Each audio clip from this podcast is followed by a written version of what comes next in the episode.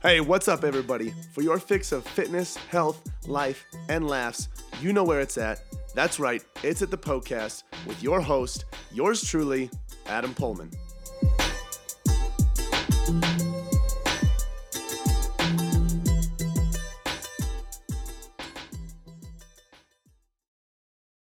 In this episode of the Poecast, I answer a question about increasing your weight in the gym. How do you increase your weight? We go over some tactics or some strategies to um, put yourself in a more confident place to kind of test your limits in the gym. Because as we know, testing your limits is going to be very important when you are expecting your body to um, to adapt, to grow, advance, progress, whatever you want to call it.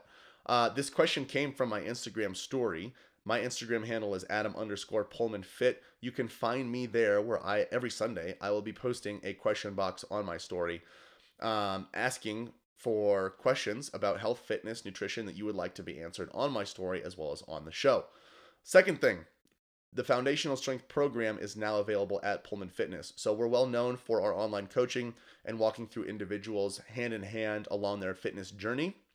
But we have now um, you know, due to what you guys uh, have asked, released a program that you can do completely on your own. So that's our foundational strength program. That is going to be our, our program for building your metabolism, building your strength, kind of building that foundation that you need to see progress change in any or any other aspect of your training. Uh, also, online coaching. Online coaching spots are available for 2019. So, if you want to hire a professional to uh, walk with you in your fitness journey to make sure that you're doing everything that you need to do to reach your health and fitness goals, go ahead and go to the Poehlmann Fitness website. Uh, that's P O E H L M A N N Fitness. And you can go to the contact page and fill out a contact form there. Or you can go to the coaching page and fill out an application based on whatever tier of coaching that you would like. Uh, that's all I've got for you guys. Hope you enjoy this episode. If you do, share the love by sharing it with your friends and family on your Instagram story, social media, whatever you'd like to do there. All right, so today's question is about training. The question is what strategy should I use to increase weight on heavy lifts, especially if I work out alone? Um, that's a great question, and I think a lot of people tend to deal with this issue or problem, I guess, for the lack of a better word, um, because they're just afraid to increase weight. They're afraid of dropping the weight. They're afraid of getting stuck, not being able to lift it back up. And that is obviously 100% understandable. Makes total sense to me. Um, but there are some things that you should be doing or need to be doing in order to test your limits and challenge yourself. Uh, because if you kind of stay in that place where you're like, I'm scared to increase weight because of X, Y, or Z, you might not see the re- results that you could see over time, especially if we, you know, we know that training volume is so important, which is weights times sets times reps. So if you're trying to constantly increase that week over week, but you are, you know, cutting your bench press short or your squat short because you're afraid of being not being able to push that last rep back up, that could impact your your total volume and have a negative consequence, or at least, um, you know, it won't allow you to see the full benefit of what you could be getting out of your workouts. So there are a few things that I recommend for people in this situation. Obviously, the first one is asking for a spot from someone in the gym. That's going to be the number one thing there. Asking for a spot is huge. Uh, having a spotter is going to allow you to push yourself with a little more confidence because you know that if you're stuck, whether you're stuck at the bottom or halfway up, that person is going to allow you to bring that weight back up. Um, another thing that that benefits or that you can benefit from with a spotter is having them kind of let you struggle because you know that they're going to help you get it up eventually. So even if you don't get stuck, you can maybe push a few more reps and get to that point of really, really struggling, especially if it's your last set. Knowing, however, that although you're pushing yourself to almost failure, they're going to be able to bring it back up for you. Um, so those are two huge things that come out of having a spotter. And guys, I understand that girls especially, I understand that sometimes the weight floor can be intimidating and um, there are some guys around that look like they might not want to ever talk to you in your entire life and they seem really scary. Nine times out of ten, if you ask them to spot you, they will spot you. Um, if you ask a girl to spot you, they will spot you nine times out of ten. You do want to make sure, however, that you ask someone that knows what they're doing. You know, if you ask you know, old 75 year old Betty Lou over there that is, you know, twisting pink two and a half pound dumbbells in her wrist while she is standing on a Bosu ball, you might not want to, you know, ask her for a spot. You want to make sure you ask someone um, that has some experience. And the thing is, too, guys, like I mentioned, if you ask that person for that spot, I can almost guarantee that they are going to help you out. Um, it's almost a compliment in a sense. It's almost like saying, "Hey, it looks like you know what you're doing, and I'm confident in you helping you helping me out. Will you please do so?" That person will almost say yes or always say yes almost all the time. So do not be afraid to ask for a spotter. And girls, I understand that it's difficult to ask a guy for a spot sometimes because it's like I don't want to seem like I'm flirting with him. I don't want him to think that I'm interested. Um, there are some ways around that. Wear a ring to the gym. I don't freaking care. Whatever you got to do. Or you can just ask a girl as well. If you ask a girl to spot you, they should be fine. Because the thing is, unless you're absolutely maxing out on a huge squat or absolutely maxing out, you know, one rep max on a bench, it doesn't really need to be someone that is super strong. Okay. They need to just finally guide the bar um, away from your body or along its path, depending on whatever exercise you're doing. Um, and that doesn't require a ton of strength. Now, I mean, that's assuming that you are also helping to get it back up. Obviously, if you're under a bench or if you're under a barbell and you're doing a bench press and you fail and you're just letting it rest on your chest and you're expecting that person to pull it up by themselves with their shoulders, uh, that's not going to happen. So, this is assuming that you're going to still be helping them as um, they spot you. So, once again, it doesn't need to be the strongest person in the gym just someone who has some experience knowledge and understanding of what's going on. And that's what trainers are there for too. You know ask a trainer if they if it seems like they're having a break and they're not with a client ask them to give you uh, a spot. So asking for a spot is a huge one. The next thing is don't be afraid to fall short a couple of reps. I think that uh, you know if you go heavier i think that that's something a roadblock a mental roadblock that a lot of people aren't willing to work past because they think okay if um you know my workout says eight reps but i can only get six if by increasing my weight then i shouldn't do that because i'm missing out on the reps. Not necessarily. Remember we're trying to increase overall volume. So if you're increasing your weight but you're lowering your reps a little bit that volume still might be increased depending on how much you're increasing that weight. Plus it would be better to expose your body and your central nervous system to that heavier load that heavier stimulus um, than to just completely ignore it and just continue to get eight reps over and over again. Because if even if you expose your body to that heavier weight and get six reps, it's going to understand that and it's going to want to adapt to that stimulus to push it more efficiently next time, if that makes sense. So if you continue challenging yourself and testing your limits that way, that's going to be a great way to get your central nervous system relatively adapted to that stimulus in order to give yourself uh, more confidence while pushing your limits with that weight, if that makes sense. Um, another thing that you can do is just go a little lighter on the initial sets. So if you have, you know, four sets, let's say you have, you know, a set of 10, a set of eight, and then another set of eight, another set of six.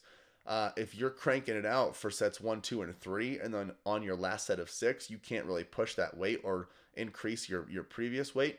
Maybe take a little bit lighter on those first two or three sets and then really crank it on that last one. Now, I don't mean lighter as in like, okay, you usually go 100% and now you're going to go 50%. I mean, you usually go 100% and now you're going to go, you know, 80 or 90%. Um, because the thing is, if you go lighter on those uh, those initial sets and you increase that weight on that very last set, your body will have a chance to get used to it. So now what might happen is that a few weeks from that point, you might be able to bump that weight up to your third set. So now what you were doing for six, you're now doing for eight, and so on and so forth. Next thing you know, a month or a couple months later, you're doing what you did for six for 10 reps, and you can kind of shuffle that through your your sets if that makes sense and continue pushing the weight on that on that last set that has the lower amount of reps and then increasing it as time goes. So taking it a little bit lighter on those initial sets can help with that because um, obviously if you go all out on your first one two you know three sets you're going to be completely gassed and you won't be able to increase your overall volume. Um, another thing that you can do if you're if you're properly primed warmed up and activated is just going heavy on that um, first set. That one's a little riskier because you haven't had a couple of sets to figure out where your strength is at that day. But if you're feeling confident you can just take the reps down a little bit um, and go all out on that first set just to get your body used to that res- that response and that um, that load from that weight. Uh, let's see what else. The last thing is just knowing how to properly um, bail from that exercise. So, knowing how to safely bail from an exercise is going to give you a sense of confidence that you probably haven't had before during an exercise. So, a couple of examples for that is, um, you know, one would be a squat. Uh, second one would be a deadlift. But during that, going back to the squat, you have those safety bars in a squat rack that are um, to your side. So you have one that's outside of your left leg, one that's outside of your right leg. If you know how to um, let your body drop into a lower squat and just kind of sit down and let those safety bars catch the bar, you'll probably be able to have more confidence increasing that weight because you know, you know, if you're thinking to yourself, you say, okay, I know how to get that bar on those racks if I just drop down. So if I'm at the bottom of a, one of my heaviest squats and I can't get back up, I'm just going to sit down to the floor and the bars and the, the the bars are going to catch the barbell. So if you know that in the back of your head, it's going to be a lot easier to push yourself in that way. Um, another example would be deadlift, how to properly bail there. If you're stuck and you can't get the deadlift all the way up, just relax your body and drop the bar. Um, just knowing how to properly bail from certain exercises is going to help you out a ton. There are some exercises that that might not be where that might not be so easy, like a barbell bench press, for example. You know, if you're stuck halfway there and you bail, I mean, option A is you bring it down to your chest and you let it rest, or you toss it behind you, but that's not a good option because that is not safe whatsoever. So that's an exercise where you might absolutely need a spotter.